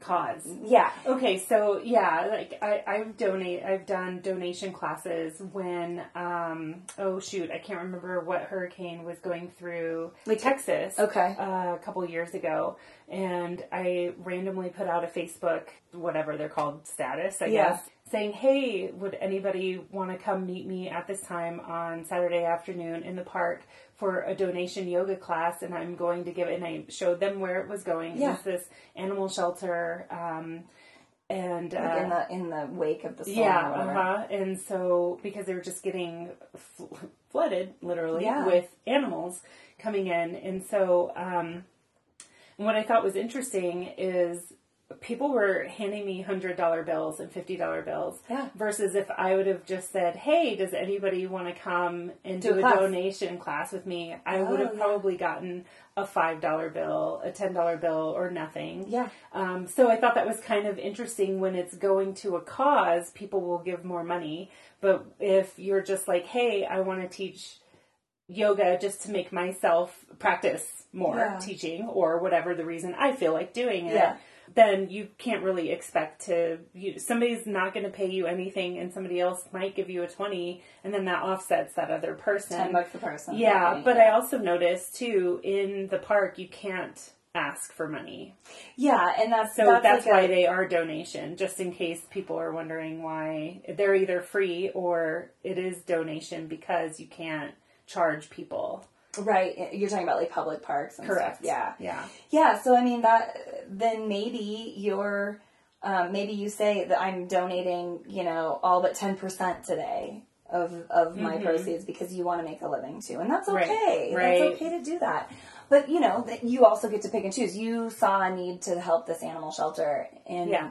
and because of the storm, and so you did it. But Mm-hmm. you know, if if somebody is saying, "Oh, hey," would you like to lead this teacher training? It would be such an honor with, you know, to do it. And you're getting karma points and it gives you experience. It's like, no, you need to pay me for my time. Even if I negotiate with you that my time is only worth $10 an hour right now, I still need to make something. Right. You know, it's like, eh, if you want to help me organize this, I'm going to get, you know, you, you still have to have an ex- a quote unquote exchange of energy, it's an exchange of money. So, you know, if you're helping Not an out at a- exchange in hugs. Mm-hmm. well, if you agree to that, Right. If But- you're okay with not making money, but you're also letting maybe new teachers be aware that you could be also be taken advantage of. Yeah. And if you don't feel comfortable with it, then don't take it. exactly. And then, and I But know if you are comfortable with it, then take it. And I know a lot of festivals will give you like, oh, you get a free pass if you come. Yeah. But that's the same thing like uh, teaching at a retreat. It's like I just paid to get here. yeah. I am literally working my ass off the whole time. And you're going to give me two, you know, quote unquote, you're giving me two grand. Well, really that room that you're giving me is only $165 a night, Right. you know, based on X number of nights, you know? So maybe I'm, If even that. yeah, so maybe I'm only getting, you know, fourteen hundred dollars or Mm-hmm. something. And I think that we just all the rising tide lifts all boats. We all have to recognize what our worth is. And yes, you know what? I've never heard that expression. The rising tide Really? lifts all boats. That's like, oh, that's my jam. Yeah. Whoa. Yeah, you all Like, we all have wait, to wait, come up together if we if we I can't believe you've never heard I that. love that. Yeah, And you just said it so Like, Well, I say it like, no, no, no, no. all the time. The rising I've tide. never Yeah. heard you say that Really? the 80 years that I've known in you. 80 years and my day. Um, well, it's true though, because if we can all decide that our teaching is worth something, and you know what? My teaching is gonna, you know, probably be worth a little bit more money than the new teacher graduate. Or, well, yeah. and then have all this somebody that's a yoga therapist that has a background in psychology and therapy, their time's going to be worth different than somebody who's a Reiki healer. Or, Right. you know, and I think that we just all have to admit that and, and stop stop going with the lowest common denominator. I get, I, I, I appreciate it when scholarships are offered to uh-huh. things and work trade for people that really truly do need it and want it. And again, it's a conversation that you've been had. But those work trade situations I'm thinking of are for like, you know, getting free classes at a studio. Yeah, I would. And again, those, you know, from a tax perspective, it still has to be declared on both sides. You know? Yeah, I, I cleaned at the one studio I was teaching at. Um, every every week I would clean in exchange for free classes, and then it ended up being that they needed restorative teacher. and they end up getting you a gig. Yeah. hmm Yeah. So because I was there all the time anyway, and I even still continued to clean for quite a while, um, just because I didn't mind doing it. And I, I think they also did have a policy where if you only teach one class, you can only take so many classes as a teacher there. They wouldn't let you. Mm-hmm. And that's have- their incentive to get you to teach more. correct. Yeah, but I knew that. I really couldn't, and I would sub. I would sub Yeah, other yeah, classes when you could. yeah, and uh, so I just continued my cleaning job with them, and it, it didn't bother me. It was you know like Sunday morning or something, so it wasn't a big deal. But Well, I think that no matter what, we need to ask for money in exchange because, you know, Mm-hmm. you're not going, these people are not going and learning the spirituality and the practice on their own. You are guiding them through it and you've Right. Mm-hmm. paid to get there. You've paid. Mm-hmm. I know I've got thousands and thousands of dollars invested in my education. oh, I thought you were going to say I I know I've gotten thousands and thousands of dollars from you alone. Oh, well, not really all at once because you let me have such you're like, I have four nickels and a peanut in my pocket. You're like that's good. You Let's can get count. on that bike. But, but you weren't really like that. I mean, I don't know. Maybe you were like that to everybody. So back at you know your money, your time is money. um, however, with that said, your generosity let me. And, and you did have payment plans, Yeah. And and I did. I think I was on those payment, like the stri- same Yeah. payment plans as everybody I else. think that but I think you were like really generous with offering that. But I think I also, I think we talked about this in the teacher training episode. When I met you and I saw you showing up, there's Right. plenty of people that talk about showing up and talk about wanting to do stuff, but then like you have the books on your shelf. You're showing up and you're taking the time to learn on your own also. To me, I, I have two people with scholarships in this next teacher training I have coming up. And you know what? They both are so dedicated and so excited. They're not free, they're getting discounted. Um, Yeah. they're getting discounted teacher trainings because I still need them to understand that my time is worth something and Yeah. that I am honoring that. You know, I have offset those scholarships with income from another source before. This is the first time I'm actually just like, you know what, I'm just going to, you know, give you this discount and this is what it is. nice. So, you know, but but them still having to pay something reminds them they still have to show up and they have to be present and they have to be part of it. And part of that scholarship is that they have to do a little bit extra work for me. So their job during teacher training is to sign everybody in, make sure everybody's accounted for, make sure the studio's clean when we leave. Those are their jobs Nice. every you know each weekend. Yeah. And I think that works really well. I've, I've done it so that the the trade thing before, you know, with the scholarship, and it's. I think it makes you feel good. more proud too, like you're owning it Yeah. at that point. I don't Yeah, know. I'm, I'm taking, I'm you know, because you have something to offer me as a cleaner and as somebody who can do the administrative stuff that I don't want to mess with while I'm thinking about teaching this Yeah. course. And so that's helpful. But Yeah. um, I, I strongly believe, and of course it's going to vary widely across the country because I know in Montana I can't get quite as much as I can in, you know, Colorado Uh-huh. for my services. But I think that if you charge less than a dollar a minute of your time as an entrepreneur, you are undercutting yourself. As a what? Uh, as an entrepreneur. As a what? It's our favorite word, entrepreneur. Entrepreneur. Pioneer. Entrepreneur. uh, so yeah, I think that it's really important that we all decide that we're not going to make less than sixty bucks an hour, people. And I don't care if you just graduated from teacher training, you have that piece of paper that says that you know what you're doing. Mm-hmm. And you know what? You might be a real shitty teacher, but you gotta start somewhere. And as soon as you start charging what you think you're worth, you're gonna meet that worth. So, uh, from a studio perspective, how much do you think people, because this comes up mm. a lot on social media platforms, in yoga groups, yoga teacher groups. Hey, I just started teaching. What is my worth? Is it a dollar a student? Is it after eight students you are up to a dollar fifty per student, or is it a flat rate of you get paid twenty dollar, twenty five dollars Yeah. for the hour, no matter who shows up? It's different for every studio. because I, I've had that. Yeah. it has been different. Every single studio I've worked at is very I different. think that the studio.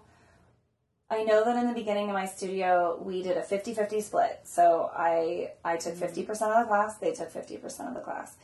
Later on, the paperwork, as we grew, it just got out of control. And then I started, char- you know, you started getting per head. And that's kind of the model that we went to. Now, as I go deeper and deeper into it, the model has to also include a base rate for your I time. think so, too. At least a minimum wage base rate. It might be $9. Right. I don't know. I agree. But you, you showed up, you're committed, you don't have anything else that you've scheduled in this place. Yep. And and then Yeah, you had to drive to get there, more Yeah. than likely, or bike or whatever. and we had a really good rate. We didn't do a base rate, but we, you know, all my teachers started out at between four and four twenty five per mat for students that showed up. yeah.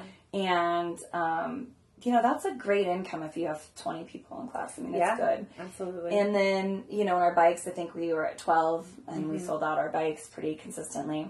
oh yeah, I mean, it would be a three week wait list. Yeah. You would really have to parse out what classes you wanted to take for the next three weeks And show because up. it yeah it yeah because if So I you, charged you if you didn't. you sure did. Again, you gotta be business. I mean, here's the thing. Well, it ha- kept people accountable. And Mm-hmm. you, where I work now, it's a two-hour cancellation, which time. is very yeah. Because I'll I'll look on the schedule and I'll have ten people signed up, and then two hours before class, six Yeah, of them will drop out. hour. Right? Yeah, because they decided to go do something else. And I remember yours was twelve, yeah. and You had to know the night before Yep. for morning classes. and I even remember like there would be a few times where I would go out and I'm like, uh oh, I'm a little oopsie. I got drunk. What time is it? I, I need still to gotta get there at seven. Yeah, I was like, I need to cancel my class right now. Yeah. If I don't, I'm gonna. Or you you know, come hungover. Or I come, yeah. I mean, which I've done that before too. Yeah. I'm like, no, I'm not gonna get charged. I'm not gonna get charged for not learning anything. yeah. So. So yeah, I mean, you have to learn that you are not just a teacher. You are an entrepreneur in the sense that you are on all the time. Okay, like I said last episode, you're in line at the grocery store. Oh yeah, you know somebody's talking about their bad back. Oh, I teach yoga. Here's my card. You know. Right. I should Um, do that. I don't. Yeah. I don't even have. Oh, we're gonna get into that. I had cards. Okay. So This You is know- another eight-hour podcast. I know. This is going to be a like maybe a Six-parter? six-parter. yeah, it might be. I I love this, but you know what's funny is I have like a 20 hour yoga teacher training on this. So So it might be 20 hours. 20 no, parter. I'm really trying to condense it. That's why it feels so unorganized. But you know, you have to. You're an entrepreneur, so you ha- you're a teacher. You're usually an administrator in some sense of the word because you got to make sure how, that you signed everyone and, and you are Yeah. accountable. Yep. You're a marketing maven. You have to be able to, you know, like I said last week, if you are the best teacher in the world, if they don't know that you're teaching it, then it doesn't really matter No, right. you have to um, uh, you have to be really good at time management right? That's another skill that you have to bring in. And so you're doing a lot just to show up for this quote unquote hour or 75 or 90 minute class. Well, yeah, you're you're creating a sequence, a playlist, getting there, yeah. And then yeah, and your time is valuable. Yeah, absolutely. So I think that um, when it, I no free yoga. Yes, donation if that's what you decide, but the donation is not from you as you're donating your time unless it's for an organization that you've decided and you believe in. I agree with that. but it's not like a for profit thing either. Like I'm not going to go and donate my time to the you know to the fun run because my studio has a booth there. The studio needs to pay for me to teach at the fun run even though the studio is donating my time right. you know so there's there's this weird I gray that's area true. i mean think about it would um you know you're an archaeologist what if what if your boss called you and was like hey, there's this event and I need you to go, but we're not going to pay you, and you're gonna. You're not going to be able to do this, this, or this in that amount of time. Yoga has a huge turnover. I want to say, like, the average teacher only teaches for two years. And that's Same as an archaeologist. Isn't that you're, crazy? You're really only in it for about two years, Yeah, and and that's- lifer. that's pretty common. In two years, I see a lot of turnover. If you've made it past the two year mark, you know, let's see if you can get to five. Yeah, yep. That's And just and I exactly guarantee you, within after those two years, if you're still working in a studio, you will not make it to five. If you're just doing studio stuff, two years is that mark of like, okay, now I've had some experience, and Right. now I can start making. Now, are you talking full time? Full-time, Okay, yeah, I'm because yeah, I still just do studio stuff Yeah. because I'm part time. Yeah, yeah, yeah. yeah, Yeah. Well, just to clarify uh, for people, no, for people like who, Yeah, yeah. oh no, I've I've been doing this for so many years and I'm still just teaching in a studio, but but they only teach maybe once. a week. Exactly. Yeah. Yeah. Well, and that maybe that's all they want to do, Yeah. and it's just for fun. It's I would like to branch out. Um, I just feel like I can't dedicate. If if I don't We dedicate like, a lot of time to this. We right. So my priorities aren't in order. Yeah, well, or they are, because we we our priority right now is this, right? That's true. But I would like to branch out and do I don't know, something else. Yeah. I don't know what that is or what that looks like, but I feel like if I can't dedicate that time to myself to figure that out, then why do I what is it that I want to do? Mm-hmm. Yeah, So, I don't know. I would like to be more involved, Good. I think. Well, let's. So I want to just touch on the whole whether or not you're sole proprietor or an LLC or whatever. Yeah. And this is going to vary state to state for a lot of people um, as far as taxes go. Whether we talked a little bit about employee or contractor. Talk to an accountant. Talk to a lawyer. Uh, we are neither. we we just play one on TV.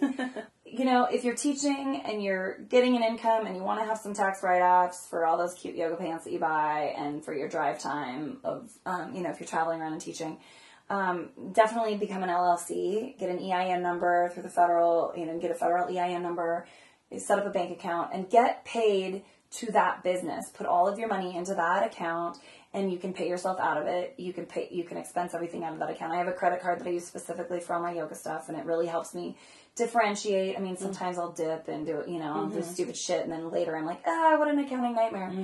So, um, if you're, so- you know, it also takes a little bit of the liability off of you. We talked about insurance last week. Right. But, um, you know, if you're just teaching at the gym down the street or a studio or three studios, but, you know, maybe just three classes a week, then that's up to you. If the studio is paying you as a contractor, and again, you want to look at your local laws and find out, you know, if you really are a contractor, then that you know then that's up to you. If you i would recommend if you're the contractor that means the liability's on you then that means you should probably set it up as a you know a, some sort of business entity. And then if you um, are an employee then really there's nothing you need to do. You just show up you teach a class you have a good time you leave. So you know i'm not gonna i'm not gonna hit that one over the head but i do encourage any of my students that are in teacher training that want to become more than just a part-time couple days a week teacher to do that have that set up and in place because there's nothing harder than later kind of going back and being like oh did i you know what should i have been doing for this? Or what did i pay for? Or you know like i i will tell you from experience i never thought i would be a full-time teacher. That was never. I i had a really great career in um you know in, in the media marketing like television realm. And when I got laid off, I did this for a fun side gig to make some money and generate a revenue. And like I said, I was teaching like 27 classes a week at one point, and then I realized, oh fuck, I need to like, I need to backtrack. And now I have an income of, you know, at that year maybe 30,000 that year. And it's like, oh shit, I, I have a lot of tax liability now. I need to write shit off. And so I was like scrambling to go back through bank records and be like, okay, I bought yoga pants. I bought a bunch of blocks. I bought a oh. bunch of blankets. I bought this. I bought that. I traveled here and there Right.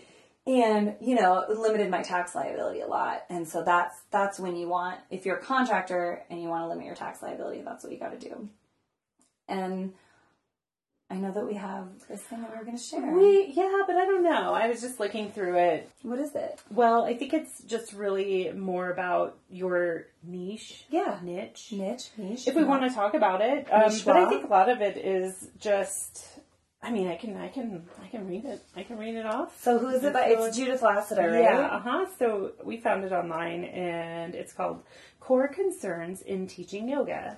But it, I think it's a, it's you know, if you're wanting to be a better teacher, because you know, obviously you have to be a good teacher if you're going to sustain yourself in this business as well. Like that's that's a Mm-hmm. given. And so I think these are more like tips on how to be a good teacher, right?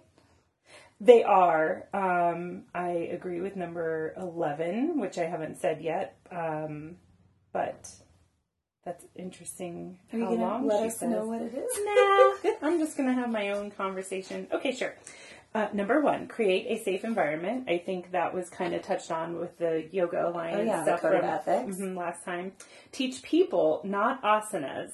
and I Mm, that's a think that's one. really, really great. It's like teaching to what you see, right? Um, Yeah, she's like, look at each person individually and teach to that person in that moment. They all should be taught as individuals. Um, so I, yeah, I agree. I think, um, oh, this is one I do all the time. Use humor. Oh, yeah, we're pretty good at that. I, I am definitely very, uh, in my classes, you know, it's like find your balance and I'm, I'm talking to myself with that because I'm about to fall out. you know, Right. I'm not talking to Well, you. I, I'm talking to me. It's, it's like people take the practice so seriously. So if you can serious. kind of, you know, and the people that want to laugh will laugh, and the people that are going to take it really seriously are probably not even going to hear you say it. Yeah. Um, inspire and challenge rather than coerce and correct. Yeah, that's good. So I don't, she says, I do not like the word correct applied to teaching. Um, correction implies that there is something wrong with the student and that they are uh, less worthy unless they get it right.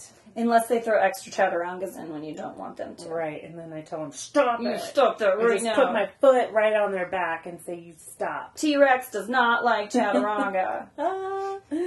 Okay, number five balance focusing on technique with allowing students to experience the deeper spirit of the pose.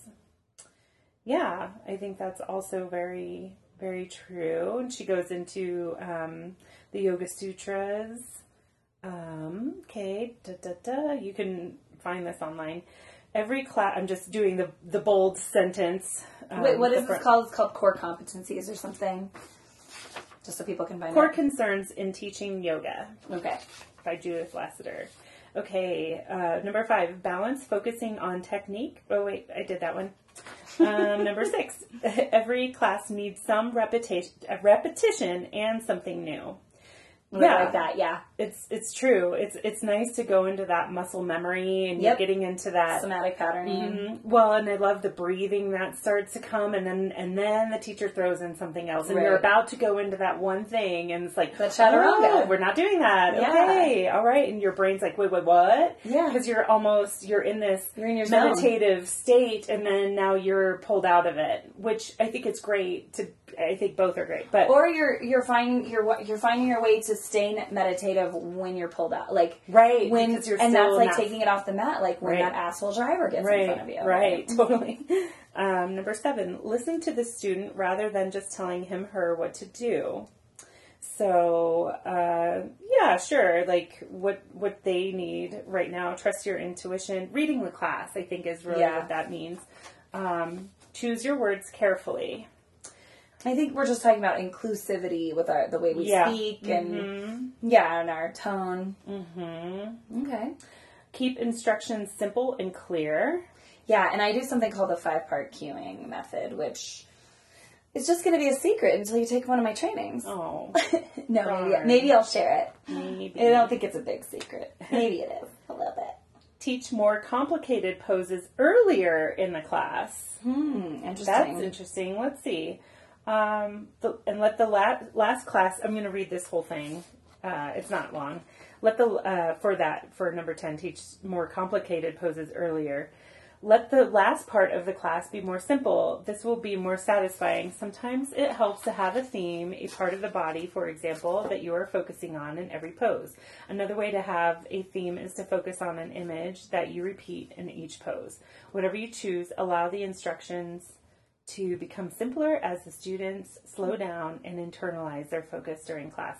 I wonder about that. I don't. Uh, I would like to know what she means. But you also have to remember she's a, a restorative teacher. this is true. So maybe that is. so we're not talking about a peak vinyasa Yeah, that I, I would almost have to. But I think she's also talking that. about the way she cues it. So it's like if there's a pose that you got to move some blocks and some blankets, and you got to twist a little bit here and have your shoulder there and your legs here, then maybe maybe have a more simple, simplistic, maybe a more symmetrical pose on the um, towards the end. I don't know. I yeah, take. that has to be it. Okay. Um, because otherwise, I couldn't imagine like doing Well, Hanuman splits at right. the beginning of class. No, no, and no, it wouldn't. yeah, but you know, you know what? I forgot that you're right. You She- know what else though? If you really think about it, when you bring people down, like to start to restore and rest in a vinyasa class, like that you've done your peak and you're getting ready for shavasana, I feel like naturally our our voice changes. Oh, I Oh, know yeah. mine does, and so I do talk less because they've had the whole class to contemplate, and now they're kind of marinating in it. Mm-hmm. And now I'm being, I usually am a little bit more simplistic with my words. Like if it's mm-hmm. a gentle twist, I'll maybe talk about the breath for a 2nd and mm-hmm. then silence and let the mm-hmm. music take over. So, you know, maybe we already do that. That's probably. I'm sure we do, and it's just a good reminder too. Um, then number eleven, which is what I was reading earlier to myself.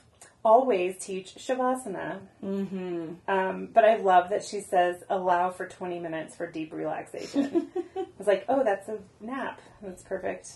Yeah. How how long do you are your shavasanas usually? It depends on the studio. I teach a, a lunch express class, and it's usually only one song, which is about three to four minutes because the class itself is so short. And I always let people know, like, hey, it is you know one o'clock right now, and we're maybe already halfway in, you know. eh, Or maybe maybe a minute into the shavasana. If you need to leave, take some time to come out. If you can stay for the whole song, please do that. And sometimes I'll put on, you know, I'll, I'll let people know, oh, the song is five more minutes, so that way they're they're not like, okay, if it's one now, how much longer is the song? You know, Yeah. so we're not thinking. Yeah. And I have found that when I give, when I express that, my students stay in mm-hmm. Shavasana, and I mm-hmm. really appreciate that. Normally, in a in a traditional studio environment, I'm used to teaching 75 minute classes. Then I usually allow like eight to 10 minutes usually for that. When I teach restorative, it's usually about Yeah. 15 the to 20. entire class. Yeah, yeah. I do Shavasana at the beginning and at the end. Yeah, uh huh. I've done that before. So- I, um, because my class is so short, too, I still try to at least leave three to five minutes. Yeah. Um, but Really important. it is, and I also think that it's uh, maybe the time of day. You probably don't want to do a five to ten minute shavasana first thing in the morning when people are about to go to work because they just woke up. You know what I do is I change the tempo of my song a little bit. It's more upbeat, maybe. Yeah, it's still like a relaxing song, but there's some kind of underlying beat or tone that is Uh-huh. energizing, Yeah. they're restful, and I've I've just really kind of nailed that on the head in the last few years. I have to say, Yeah, I've I've noticed that in classes, and I've done that because I love too. teaching morning classes. I prefer that over evening classes. Mm-hmm. It's just my style. Is that it? Uh, one last one is practice regularly and with love. Aw. Yeah, I think. Whoa, we didn't even touch on that. We you have to practice. You have to have your own practice. Self care is a must, and you need to offer yourself days off. Absolutely, you really, really do. I have slacked on my own personal practice lately, um, but feeling that call to go back to it. You know, sometimes you just have to walk away from it for Yeah, yeah, yeah. a minute. We all ebb and And, flow. yeah, and just knowing how busy this summer was and everything else, and just not feeling connected to anything. So then I wasn't. Although really Gandhi connected. would tell you to do it twice as much. I know. That's true. yeah. Um, but yeah, when you're not feeling connected to anything except for time, then it's yeah, you just disconnect. It was Yeah. very, I felt very disconnected all Yeah, it summer. changes your teaching too. Yeah, so but I'm getting back into it. I think. Well, I've got a couple things left. One, I peeled the heel of my skin oh, off. let me see. I. Look, I just look at my foot. Look. Ooh, oh wow! I know, touch that sucker. Oh Did you hear any scraping noise earlier? It was my foot touching the, the fabric on the couch. Oh my God. I know. Oh, I I just want to nibble on that. I know oh, you do. so I gave it to you. I just gave Skin. Tally a piece of my foot skin. Foot skin? Foot skin. sounded a little close to foreskin. Oh well, so here's here's the thing. These okay, are the, this is what I want you to do today, Tally, um, for your practice. If you, are- I mean, this isn't just for you, but this one of them is. And then I can't stop scraping the this. heel skin off of my heel. Um, hey, I am barefoot all the time. and uh, so I wanted to just say, those of you listening, if you're a new teacher or if you're feeling stagnant as a teacher, here's what you got to do today. Figure out what your niche is. Niche, niche, niche, Yes. one of those. All three. Figure out all three of those. Yeah. Okay. um, and you need to create a website. Tally. I had a website. I think I just let it go. I do need to create Yeah. a website. Create a website. Okay. Cards, something to market yourself, right? Mm-hmm. So you're going to create a, a website. You guys out there, you're going to find a mentor because that is that's going to keep you in your practice. That's going to keep you talking about yoga. I know that that's what's kept, kept Tally and I um, inspired because we do these fucking gab sessions, usually over wine. Today it's over sparkling water. I also think it's really important. Go create a workshop. And it might be a workshop that you are totally qualified to teach right now or one that you would like to be qualified to teach. But think of something that you would love to share with the world. Maybe it's about chakras, maybe it's about handstands. And start to formulate that, whether you're just finishing teacher training or you're a seasoned teacher and you're trying to figure out what the next step is. But getting to that workshop stage is where you start to up level your growth, right? You mm-hmm. stop teaching just classes and you get into the workshop and you work with your mentor on that. So whoever it is that you're bouncing ideas off of. This mentor might be paid or unpaid. I just want to make that really clear. There are people that I mentor that I, you know, we talked about um, privates. I don't do privates, but I do mentoring and, and help Yeah. people. So I, I charge about $75. I mean, generally $75 an hour. And the hours is usually like hour 15, you know, where we work on practice and we work on method for building this. I do a lot of um, mentoring for people that want to learn how to do retreats. So find a mentor that is doing something that you love or teaching the way that you love. Uh, I teach a lot of people restorative yoga and mandala yoga, you know, the mandala method, because they love the way that I teach and they want to learn how to teach that style. Yeah. And so if you can find that mentor and somebody that inspires you, it's going to get you back and connected to your practice, right? And then also just being able to have a conversation over tea with someone. So sometimes it's paid, sometimes it's unpaid. If it's unpaid, make sure that there's still an energy exchange, right? Like you and I have an energy exchange. We both learn stuff from each other all the time. And I mean, we just drink wine together and gab, right? Except for today. What? Except for today. Except for today, I know we're so good. Sober September. um, the the other thing is, uh, I really encourage you if you are looking to kind of expand where you teach, or if you're a brand new teacher, reach out to five studios today. Five studios that are either in your area or if they're if you're visiting family back home and you know of a studio or you went to a studio and you just loved it they might say no they might say yes but just say hey i'm uh, i'm a teacher and i am developing this workshop and i would love to bring it to you on x date or i'm a new teacher and i would love to come and audition or get on your sub list or whatever it is that you're trying to do but if you give yourself that goal create that list, right? So you're going to create your website and your marketing material, like your cards that you can carry around. You're going to find a mentor, create some sort of workshop in, you know, it might not be ready and formulated yet, but you know, what is it that you love to do? What is it like that you love to teach? And then contact those, you know, at least five studios. Because, you know, as a studio owner, we're not all great at business and maybe all five of them don't even get back to you. So then follow up in a week or two. And Well, yeah, you're not. You're back. studio owners. You didn't go into business school. You're not business. You're you're now a business owner because right you're a and they have owner. to they have to be good Right. at that and But and, but people aren't Yeah. usually like you didn't go in mm-hmm. to own a studio. You owned a studio because you love yoga. the so worst that- advice somebody can ever So- give you is you're a great teacher when are you going to open a studio you know Right. like that that like prompt it's like no no you have to be really business focused and you think that it's hard being a yoga teacher Right. and marketing your business try try having to market for like 20 or 10 or Yeah. you know a bunch of other people plus you got overhead and you're taking care of your family or whatever right.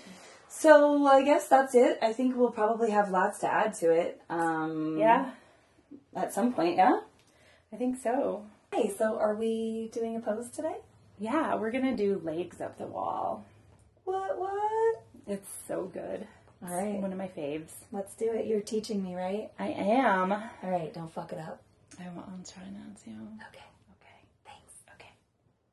Okay, so we're gonna. So how do I get to the wall? Well, I'm, I'm about to tell you. Okay, I'm sorry. Somebody, so somebody's a little antsy, Mm-hmm. and we've only had water today, so sparkling water. It sparkles. It does sparkle. Sparkles in my belly, that's for sure.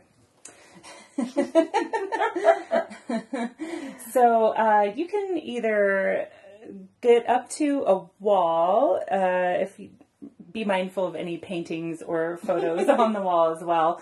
Uh, and it doesn't matter, it could be your right or left hip. Get that hip close to the wall. You can also grab a blanket to place underneath your hips once we're in position. Um, and that just gives a little leverage and uh, some cushion.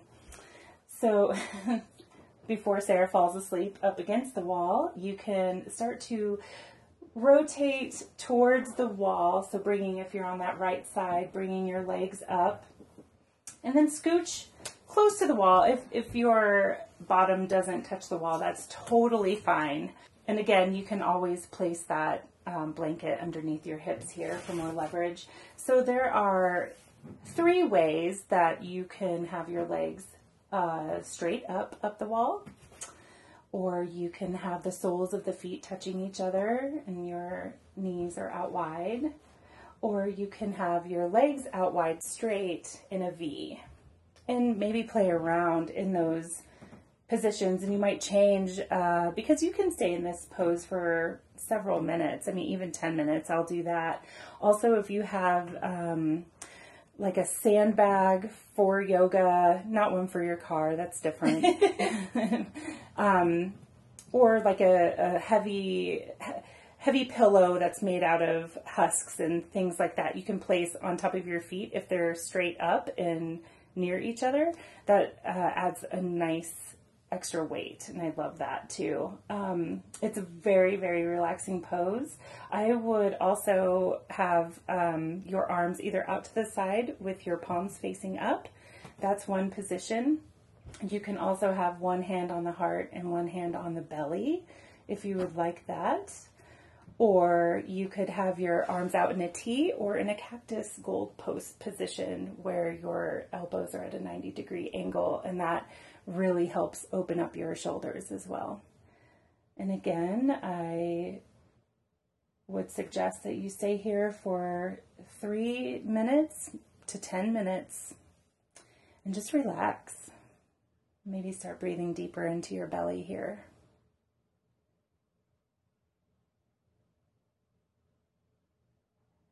And Sarah's falling asleep. Again, I would urge you to just stay in this position for several minutes. Um, you could even do it on your bed before bed. Uh, that's that's kind of a nice way to relax.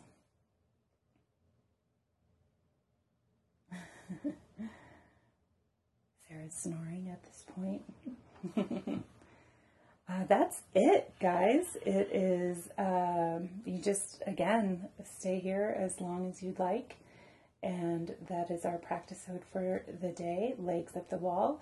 Uh, when you come out of it, you just gently slide your legs down and then you, we heard a sneeze, not from us.